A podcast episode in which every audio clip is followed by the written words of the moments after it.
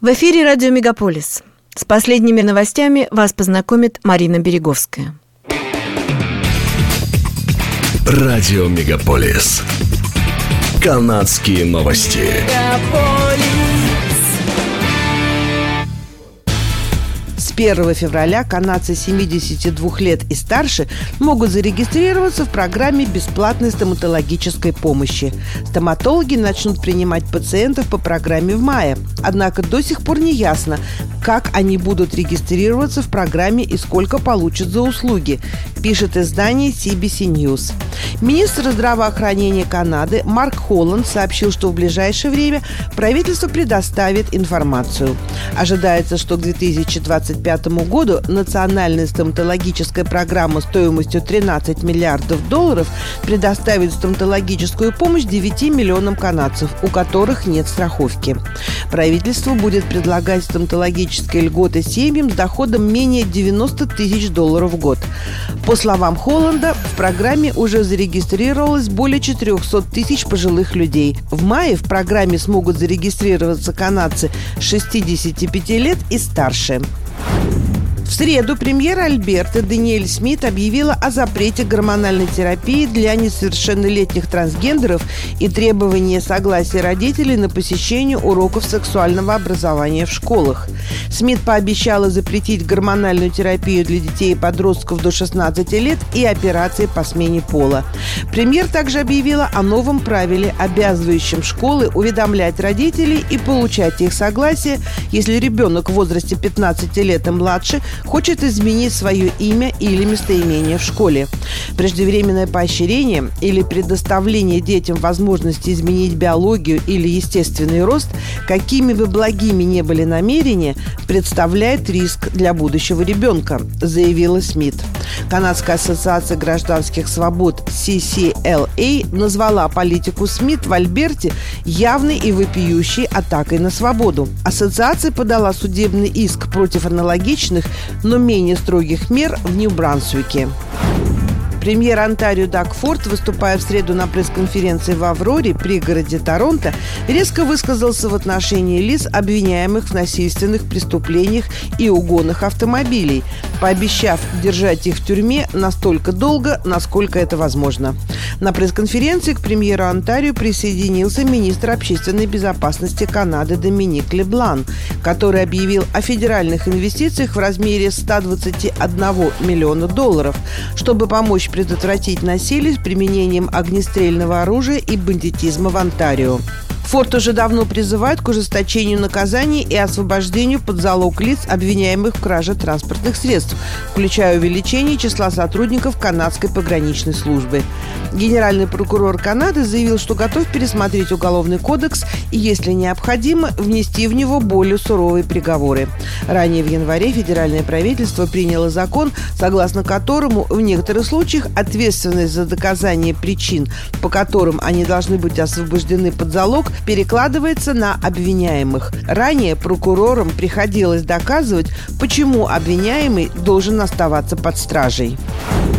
Мэр Торонто Оливия Чоу сообщила, что бюджет этого года в размере 17 миллиардов долларов включает 9,5% повышение налогов на жилую недвижимость. Он полностью профинансирует строительство автобусного маршрута в Скарборо, стоимость которого оценивается почти в 68 миллионов долларов. Мэр также подтвердила, что предлагаемый бюджет включает повышение налога на недвижимость на 8% и увеличение на 1,5% фонда городского строительства. Ранее городские власти предлагали увеличить налог на недвижимость на 9%. Чоу предложила взять разницу в размере 42 миллионов долларов из налогового стабилизационного резервного фонда города. Градоначальник отметила, что предлагаемое ей повышение налогов составляет менее доллара в день для семей. Это станет крупнейшим повышением налога на недвижимость в истории города. Мэр предложила выделить 50 миллионов долларов на срочные ремонтные работы, чтобы ускорить необходимые капитальные проекты и убрать выбоины на дорогах, очистить парки парки и общественные места. Чоу отметила, что ее бюджет также включает инвестиции в размере 100 миллионов долларов в течение трех лет для сохранения доступного жилья в городе. Градоначальник сообщила, что дефицит бюджета города составляет 1 миллиард 800 тысяч долларов. Город работает над заполнением бюджетного дефицита, используя резервы настолько, насколько это возможно, заявила Чоу. Новый бюджет не включал дополнительные денежные средства, которые запросил Совет полиции Торонто на 2024 год. Однако в нем предусмотрены средства для найма сотрудников скорой помощи, пожарных и 200 новых полицейских, сообщила Чоу. WhatsApp объявил о своем решении отключить с 1 февраля неактивные аккаунты. Это затронет пользователей, которые не входили в приложение более четырех месяцев.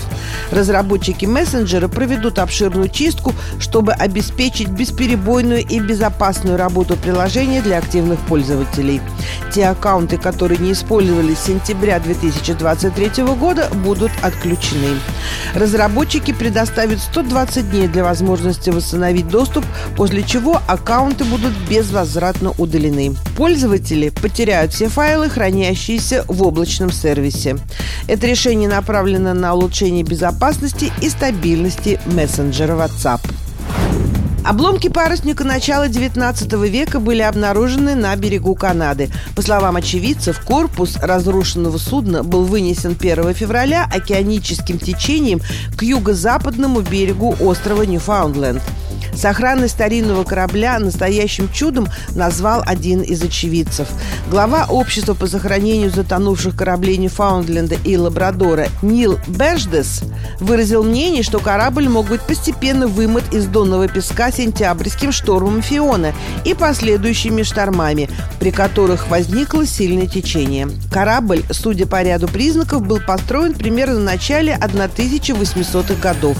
За основу взяты деревянные крепления. Вместо гвоздей – медные шпильки для скрепления досок корпуса. По словам Берждеса, неполный остов корабля имеет длину около 24 метров. А если в его постройке использован дуб, то, вероятно, судно не было построено в Северной Америке.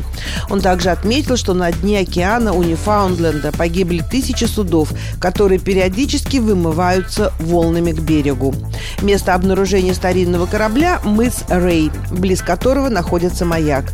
Ранее через этот район проходил торговый путь, активно использовавшийся около 200 лет назад, сообщает издание «Деловой Монреаль». Сурки предсказали, что в Канаде весна наступит рано. Уиртон Уилли из Онтарио, Шубенкади Сэм из Новой Шотландии и Фред Ла Мармот из Квебека не увидели своих теней. Сурок-предсказатель Фил из Пенсильвании согласился с канадскими коллегами и также пообещал раннюю оттепель. Согласно традиции, если сурок не увидит свою тень в день сурка, значит зима скоро закончится и наступит весенняя погода. Если сурок увидит свою тень и спрячется обратно в нору, значит зима продлится еще долго. Эксперты считают, что традиция связана с тем, что 2 февраля находится точно посередине между днем зимнего солнцестояния и днем весеннего равноденствия. Это были канадские новости на радио «Мегаполис Торонто», которые для вас провела Марина Береговская. Не переключайтесь.